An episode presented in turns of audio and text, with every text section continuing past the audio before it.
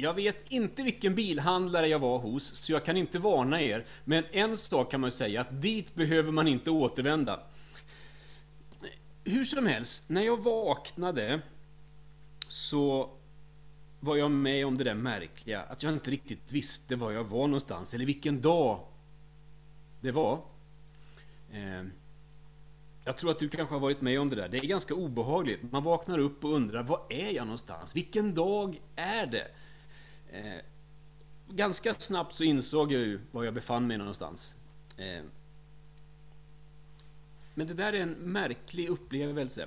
Bön, tänker jag, handlar om att orientera sig i tillvaron. Och det behöver man göra varje dag när vi vaknar upp på ett sätt och så här i inledningen på ett nytt år så behöver vi också orientera oss mot Gud och mot varandra och då är bön det sätt som vi kan göra det på. För, och när vi ber så är Bibeln, tänker jag, till stor hjälp. Bibelns syfte är att beskriva för oss vem Gud är, beskriva människans plats i världen och beskriva hur vi kan få kontakt med Gud. Och allt det där är angeläget, att få beskrivet för sig vem Gud är och vem jag är och hur jag kan leva i gemenskap med Gud. Och det där är någonting som vi vill knyta an till i de här gudstjänsterna i januari och februari. Och idag så återvänder vi till Saltaren och jag skulle vilja läsa med oss alla från psalm nummer 8. Det är vår text idag. Och i den här salmen så står det så här. Vi läser tillsammans.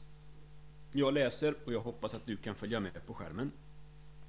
För körledaren, en psalm av David. Herre, vår Herre, hur härligt är inte ditt namn över hela jorden. Du som satt ditt majestät på himlen. Av barns och spädbarns mun har du berett en makt för dina fienders skull, för att förgöra fiende och hämnare.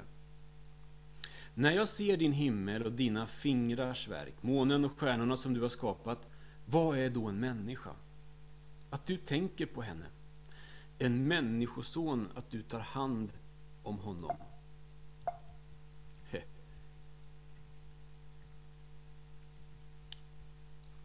En liten tid lät du honom vara lägre än Gud.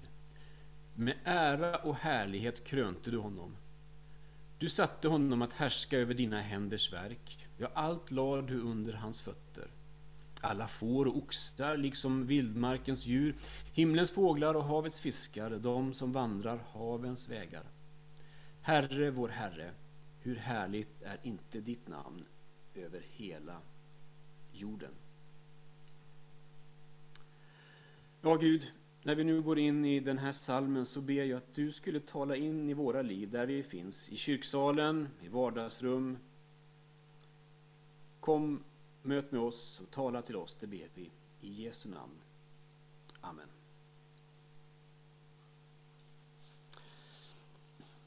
Följ med. Jag vill säga någonting om den här salmen. Den både inleds och avslutas med Gud, med Guds härlighet. Herre, vår Herre, hur härligt är inte ditt namn över jorden. Från början till slut så är det här en psalm om Guds storhet och Guds härlighet. Även om det klagas och suckas väldigt mycket i Saltaren så är det här ändå en bibelbok som hjälper oss att lyfta blicken och förundras över Gud och Guds härlighet. Herre, vår Herre, hur härligt är inte ditt namn över hela jorden. När vi ber med i Saltarens böner så får vi finna oss i att ständigt och jämt lova och tacka Gud. Och det är djupt hälsosamt, också i coronatider. Ser man inte längre än till sig själv så lovsjunger man inte Gud, är det någon som har sagt. Men Saltaren vill liksom bredda våra perspektiv. Herre, vår Herre, hur härligt är inte ditt namn över hela jorden? Notera att det står hela jorden, överallt. Gud relaterar till alla människor, uppenbarar sig överallt för alla som vänder sig till honom. Oavsett var vi är så kan vi förstå och ana vem Gud är. Hur var det? Låt oss se om inte vi kan hoppa tillbaks in i bibeltexten och bara se. Eh.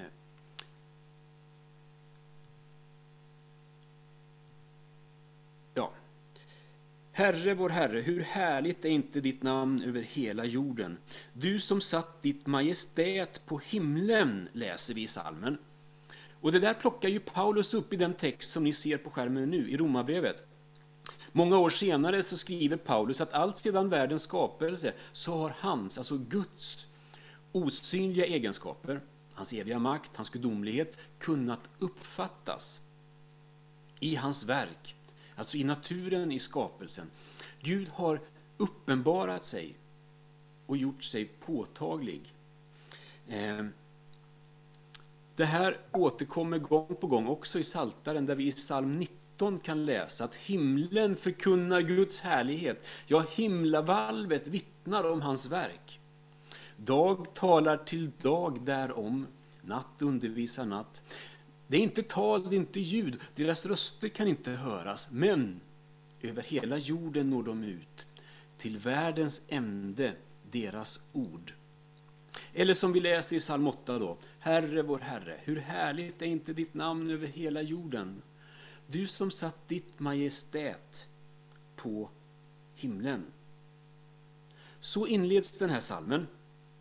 Och så får vi vara med och stämma in i lovsången till Gud som skapat vår värld.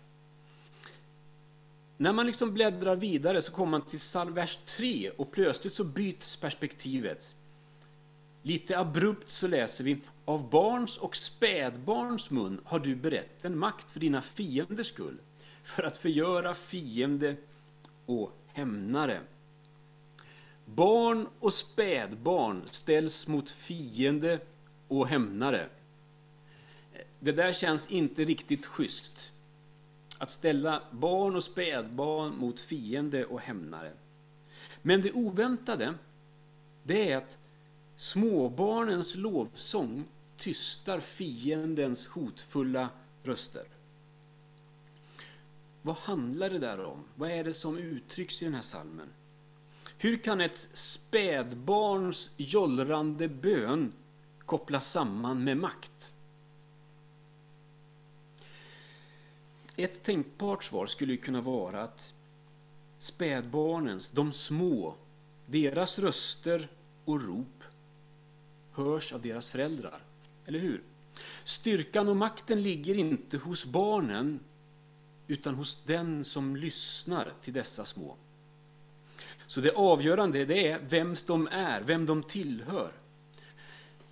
Och det är ju faktiskt ganska intressant det här med hur föräldrar har en slags märklig förmåga att urskilja och höra, uppfatta sina egna barn.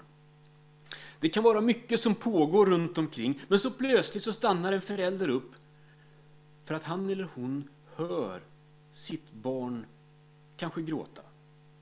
I den här salmen så tänker jag att vi påminns om att Gud hör oss när vi ber. Och det finns en makt i de små och deras bön. Gud hör när vi ber, när vi ropar eller suckar eller gråter.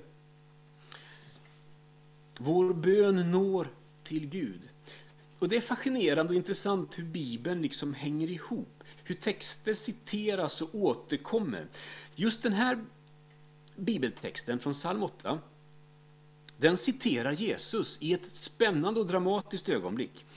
Jag tror att du känner till det. När Jesus har liksom kört iväg de där handlarna som hade förvandlat tempelplatsen till en saluhall, då fortsätter Matteus och berättar så här att blinda och lytta kom fram till honom i templet. Alltså när Jesus har drivit undan all den där kommersen som pågick, så kommer de utsatta, bortstötta. Då får de plats. De blinda och lytta kom fram till honom och han botade dem. Och när översteprästerna och de skriftlärda såg allt det märkliga han gjorde, när de hörde hur barnen ropade i templet Hosianna, Davids son, då blev de förargade och sa till Jesus, hör du inte vad de säger? Och Jesus svarade, jo, har ni aldrig läst orden? Barns och spädbarns rop har du gjort till en lovsång åt dig. Jesus skapar utrymme för barnens tillbedjan. Och Det här är ett tema som återkommer genom hela Bibeln. Det är angeläget att det finns platser för bön. Och Gud hör när vi ber, och varje människas bön uppfattas av vår himmelske far.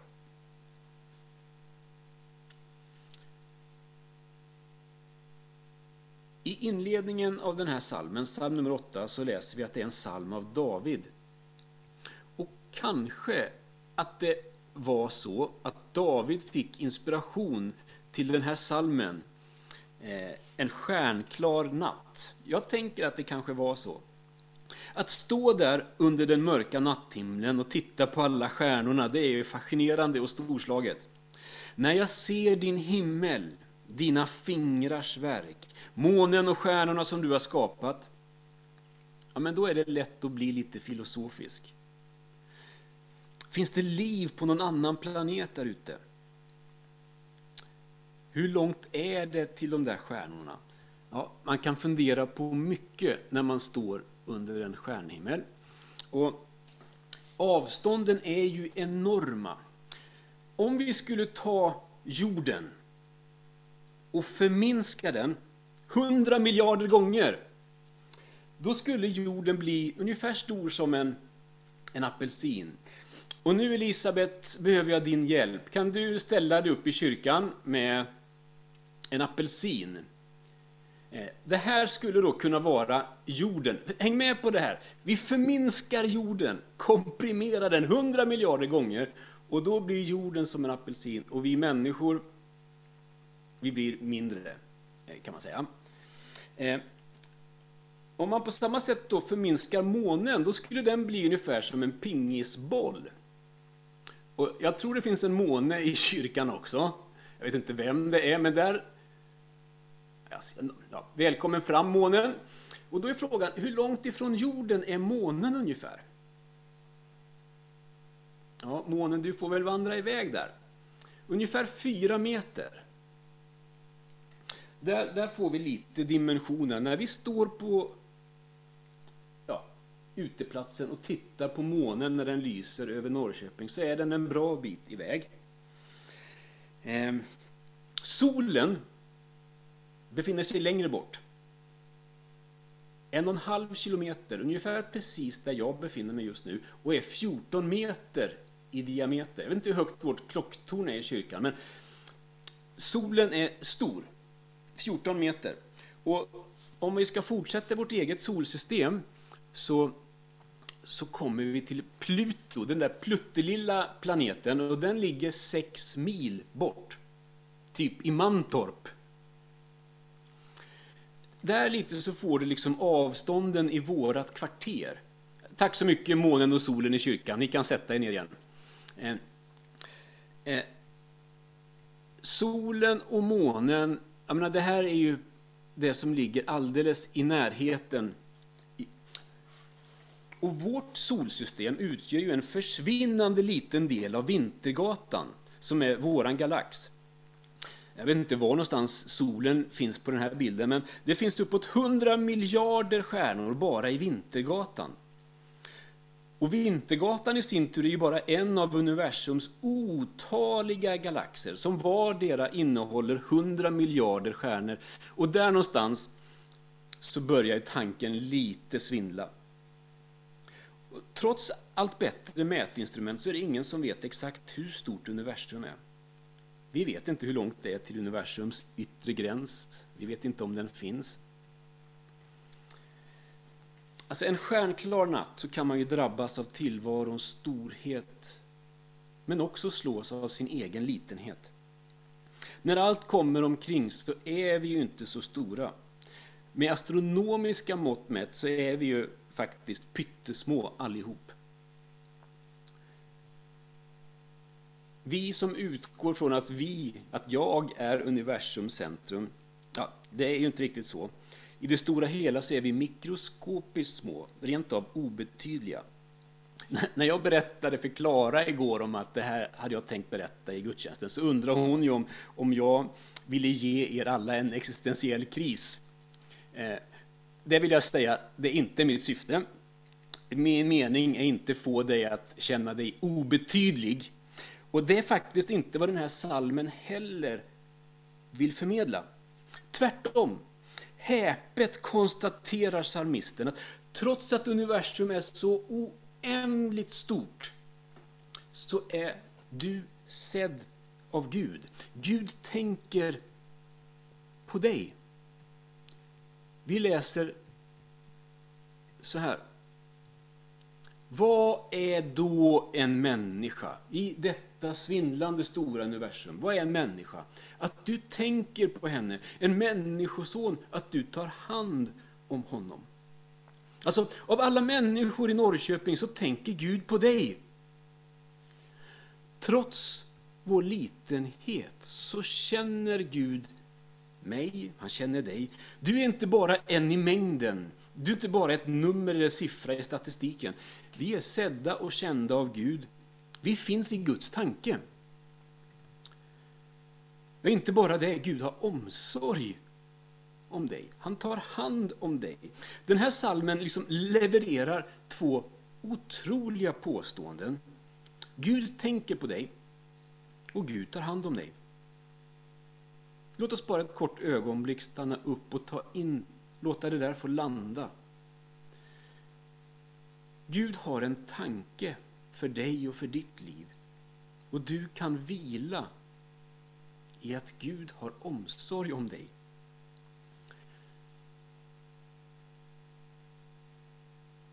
Av det här tänker jag att man kan dra några slutsatser. Det ena är att varje människa är värdefull. Gud har tankar för var och en av oss. Jag tänker också att det här budskapet måste, kunna, måste få påverka hur vi ser och tänker om oss själva och om andra. En som verkligen fick lära sig det här, det var David. Vi kan läsa om honom i Samuelsböckerna och en utvikning här skulle kunna vara att studera hur han fick lära sig att ta in och förstå hur Gud såg på honom och hur han skulle se och förhålla sig till sig själv och till andra. Men det där, jag tror vi bläddrar förbi det idag, det får bli en annan gång. Vi kan bara konstatera, tror jag, att vi behöver lära oss att se på oss själva och på andra så som Gud ser oss. Den här salmen uppmanar oss att ta in det här oerhörda, att Gud tänker på dig. Och du kan vila i att Gud har omsorg om dig. Det är vad vi läser. Vad är då en människa? Att du tänker på henne, en människoson, att du tar hand om honom. Eh, en liten tid lät du honom vara lägre än Gud. Med ära och härlighet krönte du honom, du satte honom att härska över dina händers verk. För en liten tid, under vårt liv på jorden, så ger Gud oss uppdrag. Värt att notera hur människan positioneras i den här salmen. Vi står under Gud, men vi är satta att att härska över Guds skapelse. När vi hör ordet härska, då tror jag att de allra flesta av oss, mm, vi, vi, vi hajar till lite. Det där ordet smakar inte riktigt gott. Det, det skorrar lite falskt. Det ger många negativa associationer för många av oss. Att härska, det får oss att tänka på en regent som förtrycker, det får oss att tänka på övergrepp. Den som härskar styr och ställer som man själv vill. Den som härskar bestämmer över huvudet på andra. Men det är inte vad ordet vill förmedla. Inte i sitt sammanhang.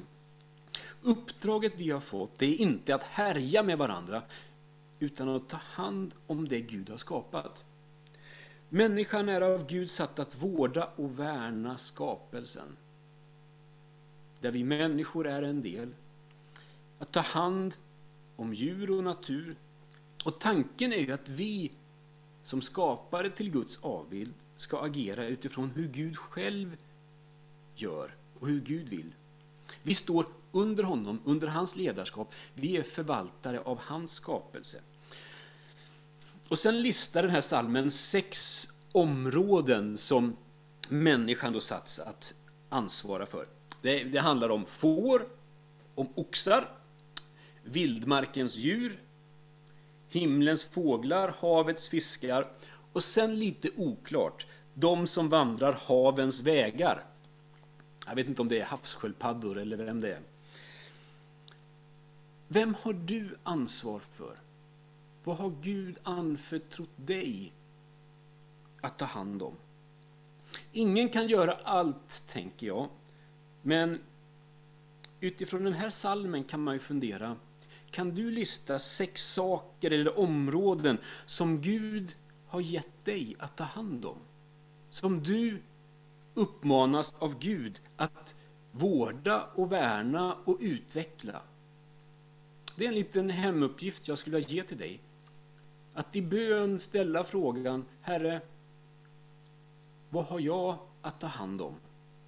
Gud har en tanke, en kallelse till oss som gemenskap. Som församling så har vi ett uppdrag. Vi försöker lyssna in Guds röst och om några veckor ska vi ha ett årsmöte då vi tillsammans försöker lyfta fram, förtydliga och samlas omkring det som Gud talar till oss om. Men Gud har också en tanke om dig, om mig, om oss som enskilda. Och ditt bidrag är viktigt i helheten. Vad har Gud satt dig att ta hand om? Vad talar han med dig om? Vad är det du har blivit anförtrodd? Vad är hälsningen till oss idag? När vi samlas till gudstjänst och läser från psalm nummer 8. Om jag skulle sammanfatta den här salmen och budskapet till oss så skulle jag vilja säga att Gud idag vill påminna oss om att han hör oss när vi ber. Gud hör sina barn när de suckar, när de ropar, gråter. Vår bön når honom. I ett svindlande stort universum så är varje människa sedd av Gud. Kanske att det är en hälsning till oss. Att påminna dig och mig om att Gud har oss i sin tanke. Han tar hand om oss. Och han bjuder in oss att vara med och ta hand om, att bry oss om och vårda den värld som han har skapat. Det är hans tanke för oss alla. Det är vad det innebär att vara människa. Och vi kan bara stämma in i tillbedjan och säga Herre vår Herre. Hur härligt är inte ditt namn över hela jorden? Bejaka Guds tanke med ditt liv. Kliv fram eller kliv in i det som Gud har kallat dig till. Se inte ner på dig själv, jämför inte med andra, utan var den Gud tänker och tänkt att du ska vara. När vi läser Saltaren så får vi läsa in oss själva. Vi får ta till oss texten som att det handlar om oss. Men så går det också att läsa Saltaren ur ett annat perspektiv. Och Det är fascinerande och spännande att notera hur de här salmerna också handlar om Jesus. Hebreerbrevets författare gör just det. Hebreerbrevets författare tar psalm nummer 8 och läser in Jesus och hans livshistoria. Fadern i himlen bryr sig om sin son Jesus Kristus, tänker på honom, tar hand om honom och för en liten tid så låter Fadern sonen avstå från allt, anta en tjänares gestalt, bli människa. För en liten tid lät du honom vara lägre än Gud. Och Jesus följde Faderns vilja i allt. I kampen för vår och världens frälsning gav han sitt liv. Han var lydig Fadern och Faderns vilja ända till döden på ett kors. Men på tredje dagen så uppstod Jesus i härlighet och med ära och härlighet krönte du honom. Du satte honom att härska över dina händers verk. Ja, allt lade du under hans fötter. Som det står i psalm 8. Och kyrkan har i alla tider sjungit ut Herre vår Herre. Hur härligt är inte ditt namn över hela jorden. Hur härligt är inte det du har gjort för oss? Hans namn är lovsjunget över hela jorden. Han som är världens frälsare, våra själars herde och vårdare. Jesus angår alla över hela jorden. Hans död och hans uppståndelse har i grunden förändrat förutsättningarna för allas våra liv.